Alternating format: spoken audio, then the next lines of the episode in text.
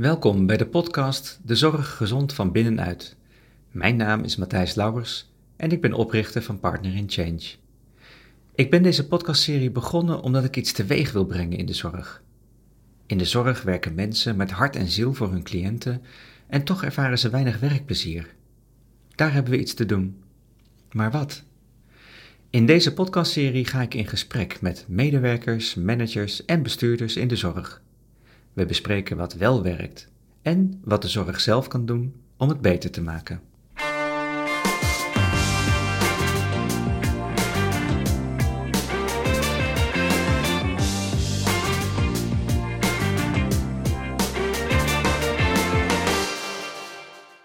Welkom eh, in mijn podcast De Zorg Gezond van Binnenuit. Podcast is, uh, is vooral voor uh, zorgorganisaties, dus ik neem aan dat de meeste mensen jou wel kennen, maar toch even voor de zekerheid. Uh, wie ben jij, Jos de Blok? Ja, ik ben Jos de Blok. Ik ben van oorsprong wijkverpleegkundige. Daar ben ik altijd wel trots op om dat te zeggen. Ehm, daarnaast heb ik ook wel een aantal jaren economie gestudeerd. Ehm, en ik ben tien jaar lang manager en directeur geweest in thuiszorgorganisaties. En uh, daarna ben ik, uh, eh, 15 jaar geleden ben ik met Buurtzorg Nederland begonnen. En dan ben ik nog steeds uh, de directeur, bestuurder, oprichter van. Je was al directeur. Waarom, waarom toch voor jezelf beginnen? Wat was de reden daarvoor om voor jezelf te beginnen? Nou, ik was directeur in een omgeving waar um, een raad van bestuur was met drie leden en 16 of 17 collega-directeuren beleidsmedewerkers en een hele ja, zeg maar hiërarchische, traditionele organisatie. Ehm, ik was directeur innovaties en ik moest in feite met iedereen um, ja, dealen. Uh, zien dat we tot overeenstemming kwamen. En uh, ten opzichte van mijn collega's hield ik er waarschijnlijk nogal radicale ideeën op na. Dus dat leidde in veel gevallen tot uh, ja, soms gedoe. Uh, als ik dan iets deed in een gebied waar iemand anders directeur was, dan voelden mensen zich al vaak op de tenen getrapt. Uh, dus ik, ik, was, ik had veel uh,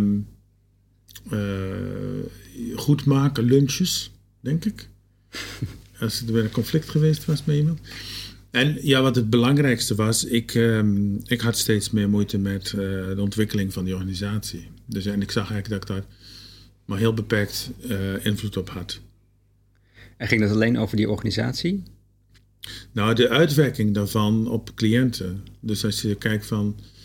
Uh, ik, als wijkverpleegkundige vind ik dat je er moet zijn voor mensen die in kwetsbare posities ondersteuning nodig hebben. En ik vond eigenlijk dat de aandacht steeds verder verschoof naar organisatiebelangen. En naar allerlei ja, discussies en gesprekken waarvan ik dacht, ja, dat heeft helemaal niks meer te maken met waar we voor zijn. Dus dat, uh, dus, dus dat, ja, mijn rol daarin, dat was niet, daar werd ik niet heel erg, uh, zeg maar, vrolijk van. Ik denk ook dat mensen niet vrolijk werden van mij. Uh, dus, dat, dus dat werkte naar twee kanten. En ik had in die tijd um, een, een, ja, vier jaar lang had ik een project gedaan in de Oekraïne. Dus dat is nu natuurlijk op dit moment um, ja, krijgen we daar een heel ander beeld bij. Maar in, in, vanaf 2001 tot 2005 heb ik um, zeg maar een project gedaan wat moest leiden tot een, een ontwikkeling van de eerste lijns gezondheidszorg in de Oekraïne. En dat heb ik in Odessa gedaan, prachtige stad, aan de Zwarte Zee. En daar heb ik met uh, vijf ziekenhuizen, de burgemeester, de rector van de universiteit, uh, huisartsen of artsen, verpleegkundigen, met mensen mogen samenwerken. En in vier jaar tijd heeft dat, is dat ja, het beleid geworden in, uh, in de Oekraïne. En toen, in die tijd, uh, dacht ik, en had ik ook wel regelmatig gesprekken met mensen die zeiden van, god, waarom ga je dat ook niet in Nederland doen? Dus toen ben ik wel uh, ook gaan bedenken van, ja, ik maakte me ernstig zorgen over hoe het in Nederland ging, waar het naartoe ging. Ik vond de bureaucratie, de ontevredenheid bij cliënten, ontevredenheid bij professionals. Ik dacht, dat dat, en dat, dat ging, werd eigenlijk steeds erger. Dus ik dacht van ja, uh, als ik dat nou zie en ik denk dat het anders kan, dan vind ik ook dat ik daar iets aan moet veranderen. Ja. En dat ben ik met buurtzorg gaan doen. Ja. En dat was 2006, hè? In 2006, ja, 2006 heb ik ontslag genomen. 13 februari 2006.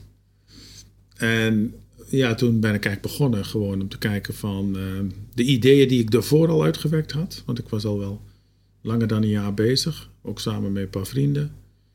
Uh, had ik netjes beschreven ook in een ondernemingsplan wat ik, uh, hoe ik dat voor me zag. Dus wat er volgens mij moest gebeuren, waar dat toe kon leiden. Uh, ik had ook een soort perspectief voor vijf jaar. Ik dacht van, nou, binnen vijf jaar zouden we daar en daar kunnen zijn. En, en ik moest ook, uh, ik had ook wel wat, uh, zeg maar, startkapitaal nodig om het te doen. Dus ik moest ook zien dat ik een lening van een bank kreeg. Dus ik ben met dat ondernemingsplan naar de Rabo, de, de plaatselijke Rabobank geweest. Nou, die, die zag er wel brood in. Dus zo hebben we 2006 heb ik gebruikt om uh, alle voorwaarden ook een beetje te regelen. Afspraken ja. met zorgkantoren. En toen ben ik uh, eind 2006, nadat ik een, bij een aantal andere organisaties het geprobeerd had, ben ik uh, zelf begonnen. Met de Stichting Buurtzorg Nederland. Stichting Buurtzorg Nederland. En negen jaar later stond die stichting uit 10.000 medewerkers. Ja. Je hebt in die crisisjaren niemand hoeven te ontslaan. Nee. Je bent vreselijk hard gegroeid. Je hebt eigenlijk een, een heleboel uh, zorgmedewerkers aangetrokken van, van andere organisaties die daardoor ook in de problemen kwamen. Dus er was iets ja. enorm aantrekkelijks in, in Buurtzorg Nederland. Mm -hmm. wat, wat verklaart dat succes? Kan je dat, kan je dat omschrijven? Ja, op zich is het niet zo heel ingewikkeld, vind ik. Want ik, eh, ik heb bedacht als wijkverpleegkundige van wat is de meest ideale omgeving om als uh, iemand die in de wijkverpleging werkt, uh, zeg maar, te kunnen werken. Dus, dus hoe kun je zoveel mogelijk uh, je eigen beslissingen nemen? hoe kun je je eigen collega's aannemen? hoe kun je je dagelijks werk zo regelen dat het ook voor jou goed uitkomt? Dus al die dingen die had ik bedacht vanuit het perspectief van mensen die in de wijkverpleging werken. Dus ik dacht van als, als ik als ik het nou zo maak zoals ik het zelf het liefst zou willen, dan moet het ook voor anderen aantrekkelijk zijn. Dus en ja, goed, omdat ik al die jaren uh, in de wijkverpleging ja, die ervaring had, dacht ik van nou, ik, ik ga ervan uit dat heel veel van mijn collega's, dat hoorde ik trouwens ook, eh, vrienden, ik had ook veel vrienden die in de zorg werken, um, dat die ongeveer dezelfde motivatie hebben en, en dezelfde dingen belangrijk vinden. Dus dat ben ik eigenlijk gaan uitwerken als een soort van routine. Dus, dus wat kom je nou dag in dag uit tegen in je werk? Hoe ziet er dat dan uit? Uh, hoe los je dingen op? Uh, als je iets tegenkomt wat uh, ingewikkeld is en of waar je verschillende opvattingen over hebt in een team. En hoe kun je dat zo doen zonder dat er iets van een managementstructuur is? Ja, want je wil die managementstructuur wil je weg hebben die had daar geen plaats? Hoe, ja, hoe nou, mijn, mijn idee is dat, dat uh, organiseren kan iedereen. Want wij doen dag in dag uit uh, heel veel organisatorische dingen. Dat doen we privé. Uh, en eigenlijk, mijn, mijn idee was van dat, dat kun je ook prima op je werk doen. Dus je kan je eigen schema's maken, je routes je kan met elkaar prima afspreken van wie gaat er wanneer naar welke patiënt toe.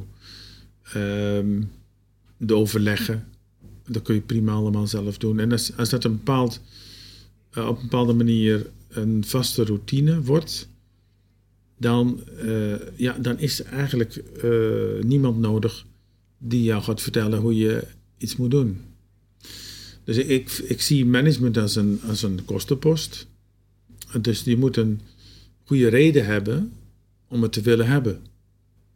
Dus dat vind ik van alle functies in een organisatie die op zich als functie niks opbrengen, Dus, dus als je kijkt je, waar word je voor betaald, dan is het voor de zorg die je levert.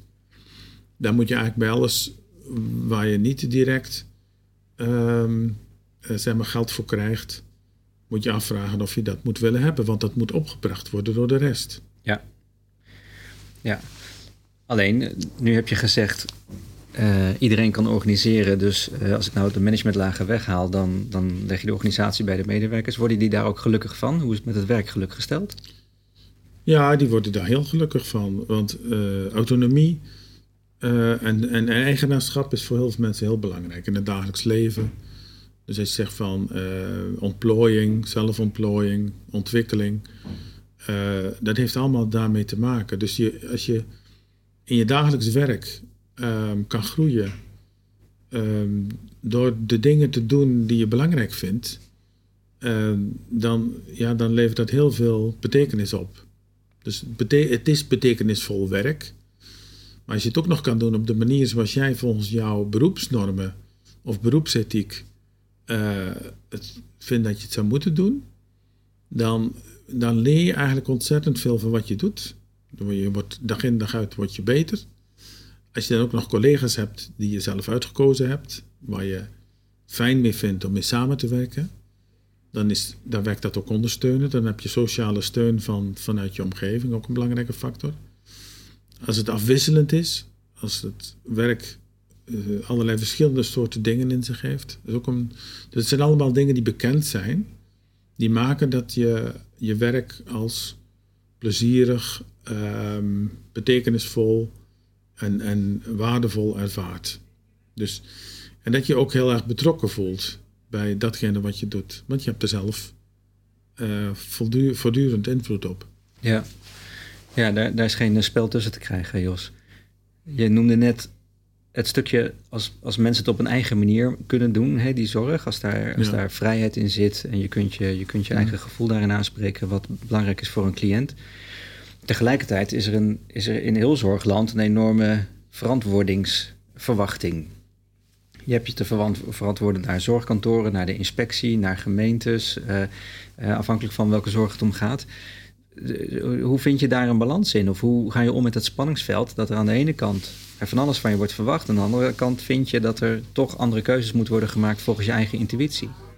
Nou, eerlijk gezegd valt dat reuze mee, vind ik. Ik vind dat er heel veel dingen gevraagd worden die uh, niet direct uh, zinvol zijn.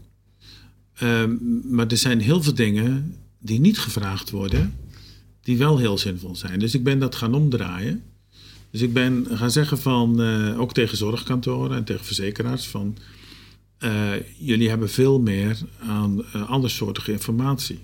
Dus de informatie die ze kregen toen wij beginnen, ging heel erg over taken en minuten uh, en of dat dan wel of niet uh, geïndiceerd was door het uh, CIZ. Wat ik zei, ja, dat levert geen kennis op. Dus je krijgt een verzameling. Je weet, je weet van, van duizenden mensen weet je hoeveel minuten zorg ze gehad hebben, maar je, ze weten niet, je weet niet of dat iets heeft bijgedragen aan een oplossing.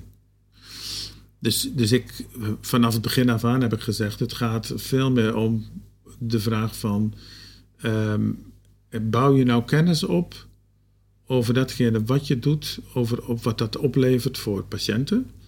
Um, als je zegt van nou, als we, als we dit als interventie toepassen en we hebben daardoor minder uren zorg nodig, dan is dat heel verstandig om dat overal toe te passen. Dus ik, ik zei, we moeten, eigenlijk het systeem volgens mij omdraaien. We moeten veel meer kijken naar de uitkomsten van wat we doen. Dus uh, het vaststellen van wat is het probleem hier? Wat doen we eraan? En wat is het effect ervan? En dat ben ik gaan voorstellen. Ik zeg van nou, die, die, die minuten en, en, taken en activiteiten, dat is, dat is een drama. Daar worden mensen ziek van. Ja. Er is een duiveltje nu in mijn hoofd dat zegt... die zorgkantoren moeten hebben gedacht... oh, daar heb je die, die vervelende tegendraadse Jos weer... Die, die wil het heel anders dan zoals wij het al jarenlang doen... en zoals het toch werkt. Hoe heb je ze daarin meegekregen? Om daar op een hele andere manier naar te kijken?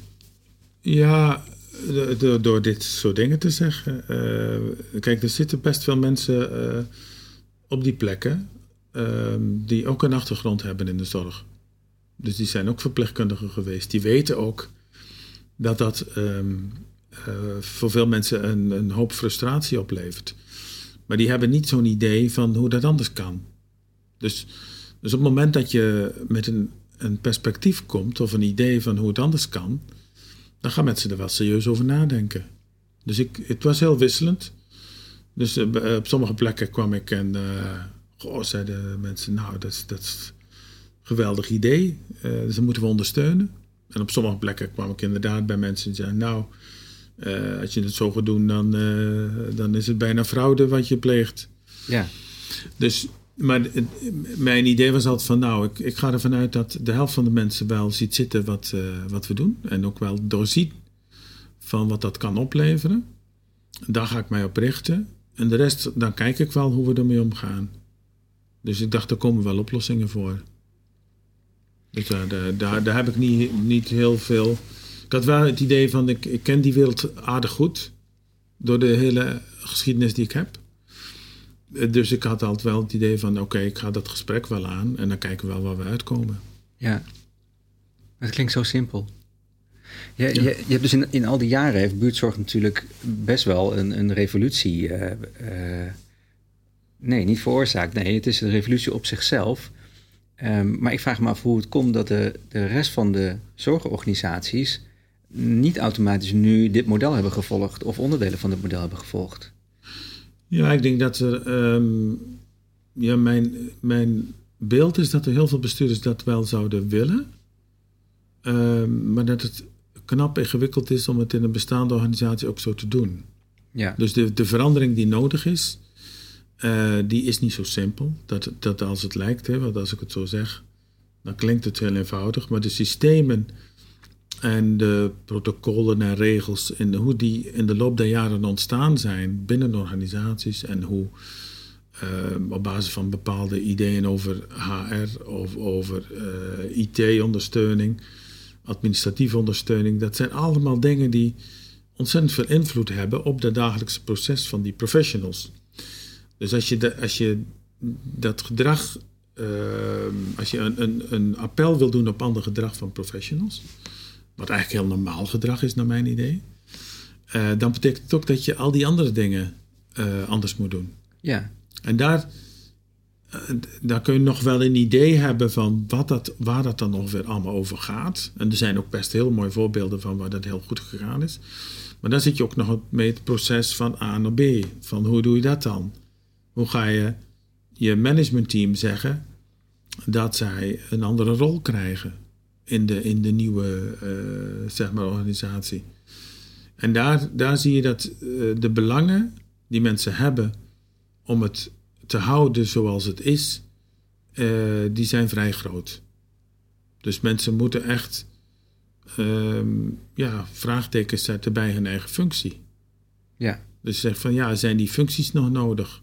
Dat zie je in, dus in managementfuncties, dat zie je bij uh, ondersteunende functies. En daar zit, daar zit een hele geschiedenis achter. En je ziet de, de, mensen die er in staat zijn om dat te doen, die kunnen heel duidelijk de, uh, verbinding leggen tussen wat het oplevert. Wat het oplevert voor de toekomst van de organisatie, wat het oplevert voor de cliënten, voor de kwaliteit van de zorg, wat het oplevert voor de uh, collega's, voor de, voor de mensen die in die organisatie werken. En, en als je dat helemaal voelt en ziet, dan kun je zo'n proces volgens mij heel goed doen. Ja, je zei net dat de, de belangen om het te houden zoals het is, dat die zwaar gaan wegen. Hè? Ja. En, en is dat dan vooral belangen? Gaat het over het belang of misschien over zelfbelang? Of gaat het ook over uh, overtuigingen, jezelf in de spiegel aankijken? Beide. Uh, ik denk ja. dat op het, moment, op het moment dat je ziet uh, dat het heel anders kan, dan verandert dat belang ook, denk ik. Dus, ehm, dus ik denk dat de patronen die ontstaan zijn door de jaren heen ehm, ja, zoals ik er naar kijk, die vormen de cultuur zoals die ontstaan is en het gedrag wat erbij hoort. En op het moment dat je ziet dat dat anders kan, maar dat dat wel andere dingen vraagt, nou, dat is het begin van een verandering. Dus je moet het wel zien. Dus als je het van jezelf. Kijk, als jij uh, twintig jaar in een organisatie gewerkt hebt die heel hiërarchisch is en je hebt daar leiding gegeven en je wil uh, een, een, de patronen veranderen, dan moet je ook je eigen patronen veranderen. Precies. Dus en, en nou ja, dat vraagt nogal wat aan zelfreflectie. Dat vraagt ook nogal wat dat je kritisch naar jezelf kan kijken van, goh, wat vraagt dat dan van mij? Dat vraagt heel veel aan communicatie, uh, sociale vaardigheden van, ja, in plaats van um, bezig zijn met missies, visies, beleidstukken uh, en zenden, uh, moet je eigenlijk ja, veel meer luisteren en, en, de dialoog aan willen gaan. En gewoon vragen. En dat is, dat is best voor heel veel mensen een enorme omschakeling. Maar goed, dan denk ik altijd van ja, ik hoop dat ze dat thuis wel doen. op zo'n manier.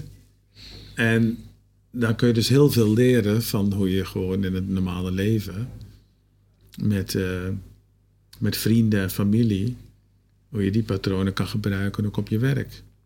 Ja, want je werk is eigenlijk ook net alsof het je gewone leven is, toch? Ja, ik denk de, de, ook dat is een belangrijk uh, uitgangspunt dat je op je werk kan zijn wie je in je normale leven ook bent. Dat maakt het allemaal zoveel makkelijker. Dus we hebben allemaal onze eigenschappen, maar ook vooral onze kwaliteiten. En als we de kwaliteiten die we thuis gebruiken ook op het werk benutten, dan wordt een organisatie daar, daar naar mijn idee veel beter van. Ja. Hey, en, en wat zou nou jouw belangrijkste advies zijn voor die bestaande uh, zorgsector beslissers en bestuurders? Ja, kijk, ik denk dat uh, als je kijkt naar de toekomst en zegt van nou, wat kunnen we met de bestaande mensen uh, en de bestaande middelen, of de beschikbare middelen, uh, beter doen, dan denk ik dat we een, een opdracht, een maatschappelijke opdracht hebben om uh, het ja, zeg maar, zo, goed en zo slim en effectief mogelijk de mensen te, ja, te benutten.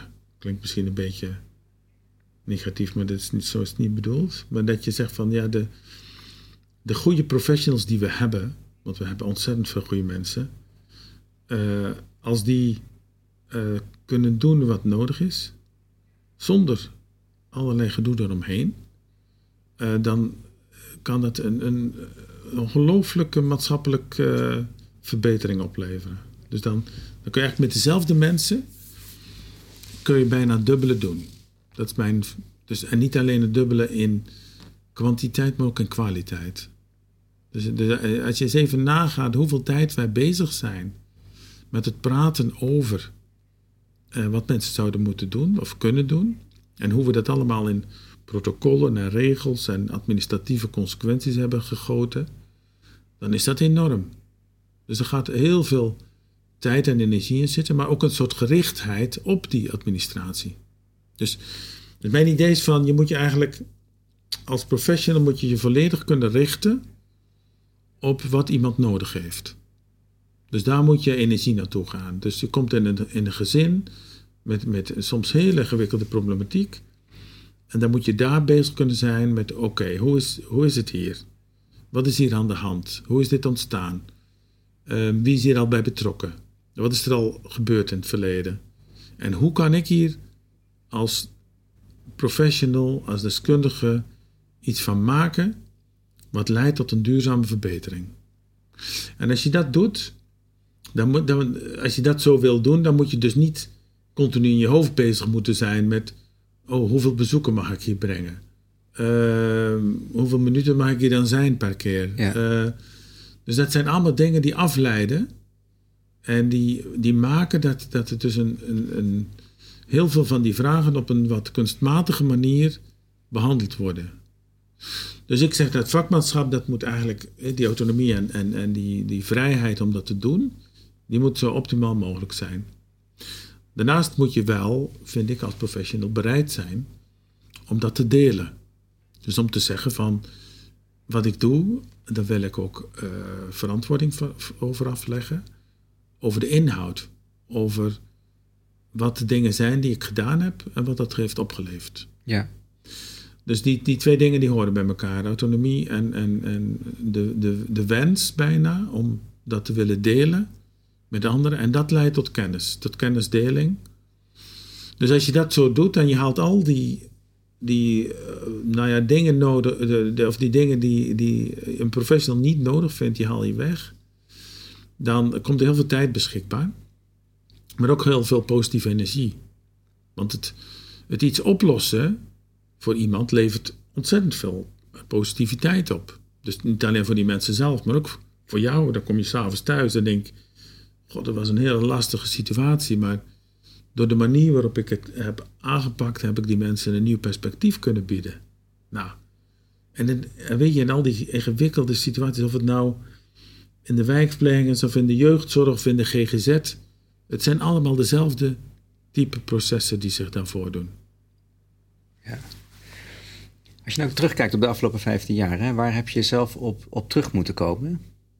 Wat, wat heeft niet gewerkt van wat je oorspronkelijk wel zo had bedacht?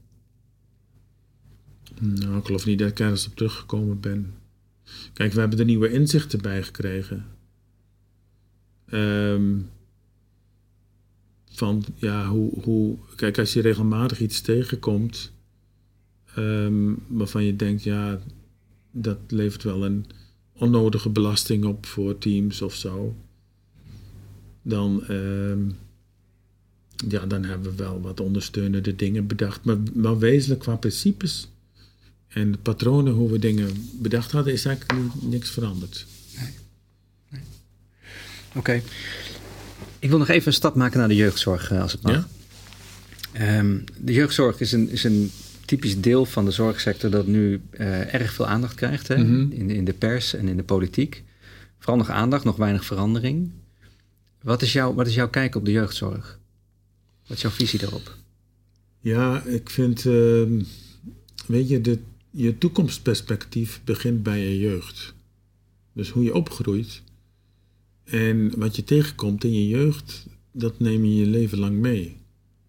Dus, uh, dus wij wij moeten als maatschappij ons verantwoordelijk voelen voor uh, het zorgen dat kinderen een, ja, zo, zich zo goed mogelijk kunnen ontwikkelen in, in, in die fase. Als ik kijk naar hoe dat uh, de afgelopen twintig jaar uh, gegaan is, dan vind ik dat um, in eerste instantie de neiging was om heel erg vanuit incidenten uh, te reageren. Je weet nog wel dat een meisje van het strand, hoe heet het dat, Nulde? Nulde, ja. Ehm, je zag van de incidenten gingen bepalen van hoe de regelgeving, protocolisering en noem het maar op, ehm, werd ingericht. Dus niet datgene wat je wilde bereiken, maar, maar het was een soort van risicomanagement. Ja, angst om, om dergelijke incidenten weer te voorkomen. En, en dat vind ik een heel slecht uitgangspunt. Uh, dus dat was één ding wat je zag. Twee, um, de decentralisaties um, en het idee van uh, het in gemeentes, um, in de gemeentes ma maatwerk bieden. Dat idee, een meer frisse blik kijken naar de dingen. Nou, dat vond ik rampzalig. want die patronen van problemen die mensen tegenkomen, die zijn hetzelfde. Overal. Dus, dus het idee van dat gaan we dan in uh, Putten heel anders doen dan in Groningen. Ja, het zal wel. Ik, er zitten natuurlijk cultuurverschillen tussen plekken, maar de patronen van de problemen, hoe ze tot stand komen en wat je eraan kan doen, die zijn over de hele wereld vergelijkbaar. Dus ik, was, ik ben betrokken geweest in 2014, denk ik, 13, 14 bij discussies over de jeugdzorg.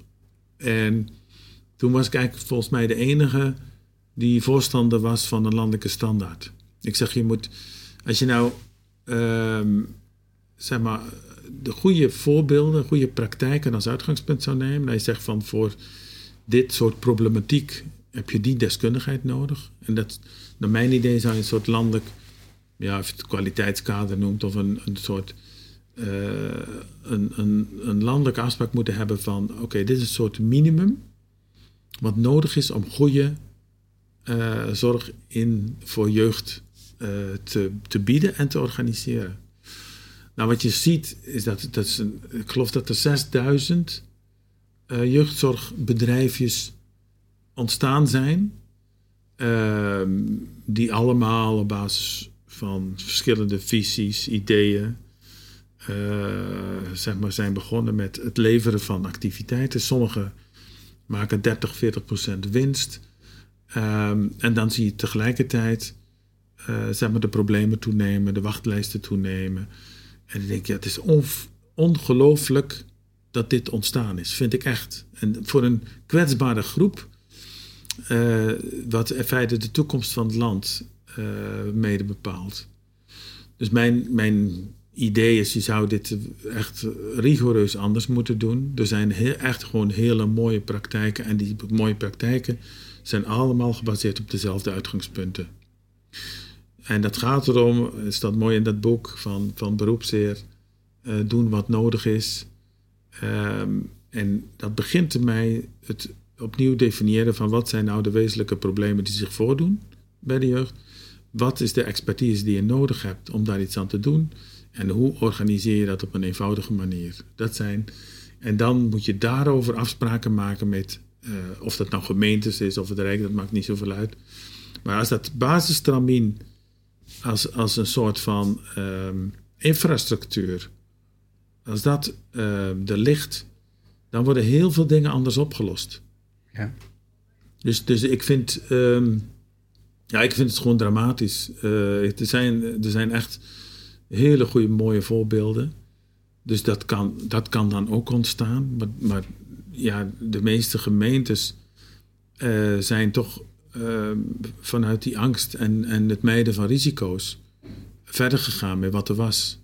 En zijn niet gaan nadenken van, uh, ja, wat, is nou een, een, wat zou een nieuwe opzet kunnen zijn?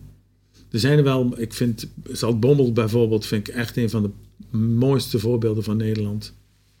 Uh, die hebben echt het lef gehad daar met elkaar nog steeds om te zeggen: we gaan gewoon opnieuw kijken. Gewoon opnieuw kijken naar welke problemen komen we hier tegen. Welke expertise is daarvoor nodig? En hoe kunnen we stap voor stap dat opnieuw opbouwen? Uh, Oude IJsselstreek ook. Altwin van Dijk uh, die is burgemeester geworden. Ken ik nog vanuit... Vroeger, ik heb ook in de Achterhoek gewerkt, hij ook. Was die wethouder in Doetinchem volgens mij. En die heeft ook gewoon gezegd van we moeten anders naar dit soort problemen kijken en het anders inrichten. Nou, zo iemand heb je nodig om iets in gang te zetten waardoor mensen zich anders kunnen verhouden tot die jeugdzorg. En ja, goed, en ik, ik ben van mening dat je dus dat, dat op basis van een soort landelijke standaard zou moeten doen. Ja, weet je wat me nou zo droevig stemt, Jos? Als ik jou vraag naar je visie mm op de jeugdzorg, dan vertel je eigenlijk hoe wij omgaan met, met de cliënten, met de jeugd. Ja. Uh, en, dan, en dan vertel je hoe wij ons laten afleiden door incidenten die er zijn gebeurd en dat we daardoor het te groot maken. Terwijl wat je zou moeten doen is het, het, het, regelen rondom de problematiek die zich daadwerkelijk daar mm. bij de cliënt afspeelt en hoe je daarop kan inspelen. Ja. Terwijl als ik deze vraag behandeld hoor worden in gemeentes en eigenlijk ook FNV en de mm. politiek, dan gaat het allemaal over het stelsel gaat het allemaal over hoe we georganiseerd zijn uh, met gemeentes en dat we dat moeten mm. herorganiseren en, en, andere vormen moeten kiezen van stelsels. Het, het, gaat allemaal over het systeem. Ja. En het gaat helemaal niet per se over die zorg. Nee, maar het heeft natuurlijk wel eh, direct invloed op elkaar. Dus het is wel zo, kijk, ik, ik vind dus dat je die dagelijkse praktijk uh, en hoe je daarmee omgaat als uitgangspunt zou moeten nemen. En dat je ondersteunend daaraan een systeem moet opbouwen eenvoudig systeem met zo weinig mogelijk bureaucratie. Ja. Waarin je zegt, oké, dit, eh, deze kosten maak je dan als je het op die manier oplost. En deze afspraken maken we daarover. En, en ook daarin was Zaltbommel echt een uitzondering. Want die zeiden letterlijk van uh, wat voor soort afspraak uh, maakt het dat de aandacht vooral naar de inhoud gaat. Dus ik zei, nou, heel simpel. Als je nou de goede dingen doet met de goede mensen, dan is het verstandig om die goede mensen gewoon, uh, zeg maar, op basis van de tijd die ze kwijt zijn, te betalen. Dus ik was heel erg voorstander van gewoon een eenvoudig tarief per uur uh, op basis van de kosten die je maakt. Dus een heel uh, transparant model. Dus we zeggen, we hebben, weet ik het, 50 of 60 mensen werken. Die verdienen gemiddeld een salaris van zoveel. Uh, daaromheen heb je wat ondersteunende activiteiten. Die mensen die zijn ongeveer zoveel tijd van hun werktijd bezig met uh, ja, activiteiten met de, de, de gezinnen, de jongeren of de situaties waar je voor bent. En dat leidt dan tot een gemiddelde prijs. En dan kun je jaarlijks kijken, van komt dat uit of niet? zijn er dingen die je beter kan doen? Zijn er dingen die je anders wil doen? Dan is communicatie een ontzettend belangrijk thema. En ook dat was binnen die gemeente gingen die professionals die gingen uitleggen aan de gemeenteraad van wat zij tegenkwamen. Dus dan, en dat, dat, dat voelen mensen ook, hè? als jij door die wijk loopt en je denkt van nou, dit is iets wat, wat niet helemaal goed zit daar, dan, nou, dan is het handig dat je een beetje weet van waar komt dat door en wat kun je eraan doen. Dus, dus zo is die, die uh, ontwikkeling geweest, die kennis uh, is ontwikkeld. Uh, de gemeente heeft onderzoek gedaan naar, oké, hoe, hoe pakt dat dan uit? Um, worden de problemen dan ook minder? Duidelijk, minder doorverwijzingen naar de tweede lijn, minder, minder problemen op straat. Um, ook de gemeentes die dit gedaan hebben, die kwamen ook uit met budget. Dus die hadden niet grote financiële problemen. En er zat een soort van duurzame ontwikkeling in. Dus, dus elk jaar werd er geleerd van wat daarvoor gebeurde. En dat is natuurlijk een ramp met de aanbestedingen. Dat je soms gewoon de kennis die is opgebouwd zomaar weggooit. Dus dan komt er een, soms een commerciële partner, die komt met een mooi verhaal. En ambtenaren die denken van nou, dat klinkt goed. Zonder reputatie. Mensen hebben nog niks op het gebied van jeugdzorg gepresteerd en krijgen een contract. Nou, ik vind het gewoon ongelooflijk. Nou, je moet toch nieuwkomers ook een kans kunnen geven, Jos? Nee, ik vind dat je heel voorzichtig moet zijn met nieuwkomers. Ik vind dat je echt uh, behoorlijke eisen moet stellen aan mensen die zich gaan bezighouden met hele kwetsbare groepen. Dus ik vind, ik vind dat uh, zeg maar mensen die ondernemend zijn prima, maar kom met een goed, uh, goede visie ik vind ook dat het maatschappelijk verantwoord moet zijn. Ik vind, weet je, als jij als je met je bedrijfje 30, 40 procent winst maakt, dat is absurd. Dat, dat, ik vind dat, dat dat soort dingen niet mogelijk zou moeten zijn. Ik vind dat, dat je. En weet je, nieuwkomers, de patronen internationaal uh, van goede oplossingen, die zijn al vele decennia hetzelfde. Dus je moet niet denken dat je even door te zeggen van wij gaan even. Uh, ik, heb, ik heb die documenten gezien van verschillende partijen die dan uh, zeg maar zo'n aanbesteding krijgen. Mocht ik af en toe meekijken. Ik denk, het is gewoon rampzalig. Dan zie je dat sommige gemeentes echt de kennis gewoon niet hebben om zo'n aanbieder te beoordelen. Maar is dan een aanbieder gewoon zo commercieel dat hij, dat hij inspeelt op het gevoel van zo'n, van zo'n uh, medewerker van de gemeente? Dat hij zegt, ja, dit is, dit is het gewoon, dit, hier wil ik zorg, mee gaan? Zorg in zijn algemeenheid is subjectief. Ja. Dus, dus je kan heel makkelijk een verhaal ophangen waarbij je die subjectiviteit misbruikt. En daar een verhaal aan ophangt van nou, En die intenties zullen misschien prima zijn hoor. Maar een commercieel bedrijf blijft een commercieel bedrijf. En dan kun je zeggen, nou, die, uh, die kunnen ook goede dingen doen. dat zal vast. Maar ik zie, eh, dat, dat hebben we binnen de, de wijkverpleging gezien in, in 30 jaar tijd. Uh, de bijwerkingen van een commercieel systeem, die zijn veel groter dan de voordelen. Dus de nadelige bijwerkingen. En, uh, en dat zit hem echt niet in de individuele mensen. Want ik, ik geloof heel sterk dat mensen uh, individueel gewoon positieve dingen willen. Maar het zit hem in een, een, een duurzame infrastructuur. Dus, dus weet je, iets opbouwen in een wijk, waardoor uh, het signaleren van problemen op tijd gebeurt, dat is een heel fijn, gevoelig proces. Ja. Dus dan moet je, en dan moet je relaties hebben met mensen in die buurt, relaties opbouwen in een buurt, dat kost tijd. Dus het kost soms jaren om een goed netwerk op te bouwen. Dus als je, als je bijvoorbeeld kijkt, we werken ehm, zeg maar met, met methodes uh, die ervan uitgaan uh, dat je uh, zeg maar het netwerk om een probleemsituatie heen, dat die een signalerende en ondersteunende rol kunnen hebben. Um, maar dan moet je dus um, ja, zeg maar één divisie al hebben. Dan moet je de mensen hebben die zo'n netwerk kunnen opbouwen, ze kunnen onderhouden. En dan moet je ook in staat zijn op het moment dat, zich, dat er iets gebeurt wat aandacht vraagt, om dan ook nog de juiste dingen te doen. Dat is een heel complex van dingen, wat um, heel moeilijk expliciet te maken is. Dus dat zit. Uh, de goede vakmensen die dit kunnen, die hebben dat in hun hoofd. Die weten vanuit hun ervaring dat als ze die stappen doen, als ze dit netwerk opbouwen, als ze die lijntjes leggen, dat dat dan leidt tot uiteindelijk de meest optimale uitkomst. Dit kun je niet beschrijven.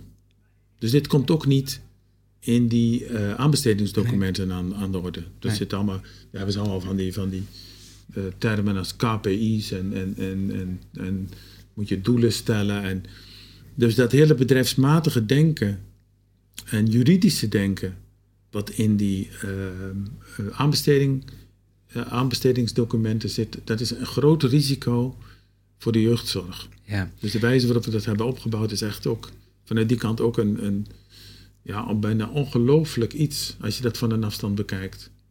Ja, en dus houden we het allemaal met z'n allen in stand. Ja, de, als je kijkt hoeveel juristen er bij gemeentes werken die uh, ervoor moeten waken dat uh, uh, gemeentes niet aansprakelijk kunnen worden gesteld voor iets wat misgaat. Daar is dus de nadruk op komen te liggen. Dus dan zie je ook dat heel veel van die aanbestedingen die zijn ook heel juridisch ingestoken.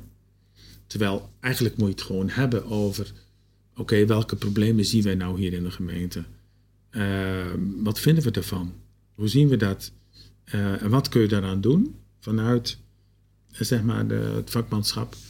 Dan heb je een heel ander gesprek. Dat zou je gewoon met elkaar op moeten schrijven. Ja. Hey, en oké, laatste vraag, uh, Jos. Um, stel, wij zien elkaar over vijf jaar of over tien jaar zien we elkaar weer terug. Jeugdzorgland is helemaal radicaal veranderd. Mhm. Het is, het is eh, een van de best lopende en, en best werkende zorgsystemen ter wereld, een voorbeeld geworden. Waar is dat dan begonnen? Als we dat morgen willen veranderen, wie begint dan waarmee? Ja, ik denk, ik denk altijd dat het een combinatie van dingen moet zijn. Dus ik, ik geloof nooit in dat ergens iemand. Uh, ik denk wel dat er een soort gangmaker kan zijn. Uh, maar er moet op verschillende niveaus moet er een soort bewustzijn zijn dat dit nodig is. En dat is op het, op het niveau van het ministerie, op het niveau van een, van een autoriteit of een zorgautoriteit, um, op het niveau van een aantal gemeentes. Dus er moet een soort voorhoede zijn die dit ziet en die ook een, dat uh, doet op basis van een hele duidelijke toekomstvisie. En dat is iets wat er af, afgelopen jaren echt on, gewoon ontbroken heeft. Er is geen visie. De visie is laat alles maar gebeuren, zo'n beetje. Dat is mijn gevoel. Uh, veel financieel gestuurd, veel juridisch gestuurd. Dus, en ik denk uiteindelijk als het voor elkaar komt, als dit gebeurt wat je beschrijft, dat het grotendeels te danken is aan vakmensen. Dus de, de, de, het, het, zeg maar het op gang brengen. Ik vind bijvoorbeeld zo'n Herman Zink Willink, wat hij schrijft in zijn boekje over, over het ontbreken van kennis op de ministeries. Het ontbreken van kennis in de ambtenarij over, dit, over deze problematiek. Als je het niet weet hoe het werkt, dan kun je het ook heel moeilijk beoordelen. Dus dan ga je je richten op papierwerk en op juridische uitspraken en andere dingen. Dus, dus als, het, als het kennis, als het echt het besef is dat het kennis gedreven moet worden, als uh, experts op dit gebied uh, de ruimte krijgen om een soort ontwerp landelijk te maken van hoe kan dit nou die kant op gaan, dan, dan want destijds was het zo, toen ik mijn buurtzorg begon, was het Jet Bussenmaker. En ja, bussenmaker kwam langs, ging gewoon mee de wijk in. Die ging gewoon kijken hoe het werkte. Die vroeg keer op keer, kom langs op het ministerie. Vertel ons, leg het uit hoe het kan werken. Wat moeten we veranderen? Dat was de houding. En de afgelopen jaren hebben we alleen maar het tegenovergestelde gezien. Dus dit gaat dan over lerend vermogen op de ministeries. Uh, uitgaan van, van de inhoud. Dus je moet kennis aan boord hebben. Ja. Maar dan eigenlijk vooral kennis van hoe het er in de dagelijkse praktijk aan toe gaat, toch? Ja. En dan maakt angst plaats voor vertrouwen. Is dat Als het? je, ja, als je, als je dan als je een visie hebt die gericht is op het eh, oplossen van eh, problemen of hoe je, probleem, hoe je met problemen omgaat, dan zal de, zeg maar de, het steeds meer opschuiven naar eh, vertrouwen in professionals. Ehm, en ik denk dat dan de praktijk eh, zichzelf zal bewijzen. Dus dat. eh, en ik hoop heel erg voor de toekomst van Nederland dat dat gaat gebeuren. Dus eh, ik ben op zich optimistisch. Maar ik zie ook, we zien dat natuurlijk met alle discussies over de bestuurscultuur. En over de, de, alles wat het, uit de hele toeslagenaffaire is gekomen. Dat we nog zitten met ehm, een erfenis. Wat gebaseerd is op een denken waar, waar niet zo heel veel goeds uit voortgekomen is. Nee, eens. Ja, ik, ik noemde eerst vijf jaar, maar ik dacht daarna meteen... nee, tien jaar is realistisch om te veronderstellen dat er Ja. iets is veranderd. We hebben hier tijd voor nodig. Ja, Jos, ik wil je ontzettend bedanken voor je tijd. Ik wil je ontzettend bedanken voor je wijsheden en je, en je tips en adviezen voor Zorgland. En eh, laten we hopen dat het ook daadwerkelijk zo eh, uit gaat komen. graag gedaan. Dankjewel. Ook bedankt.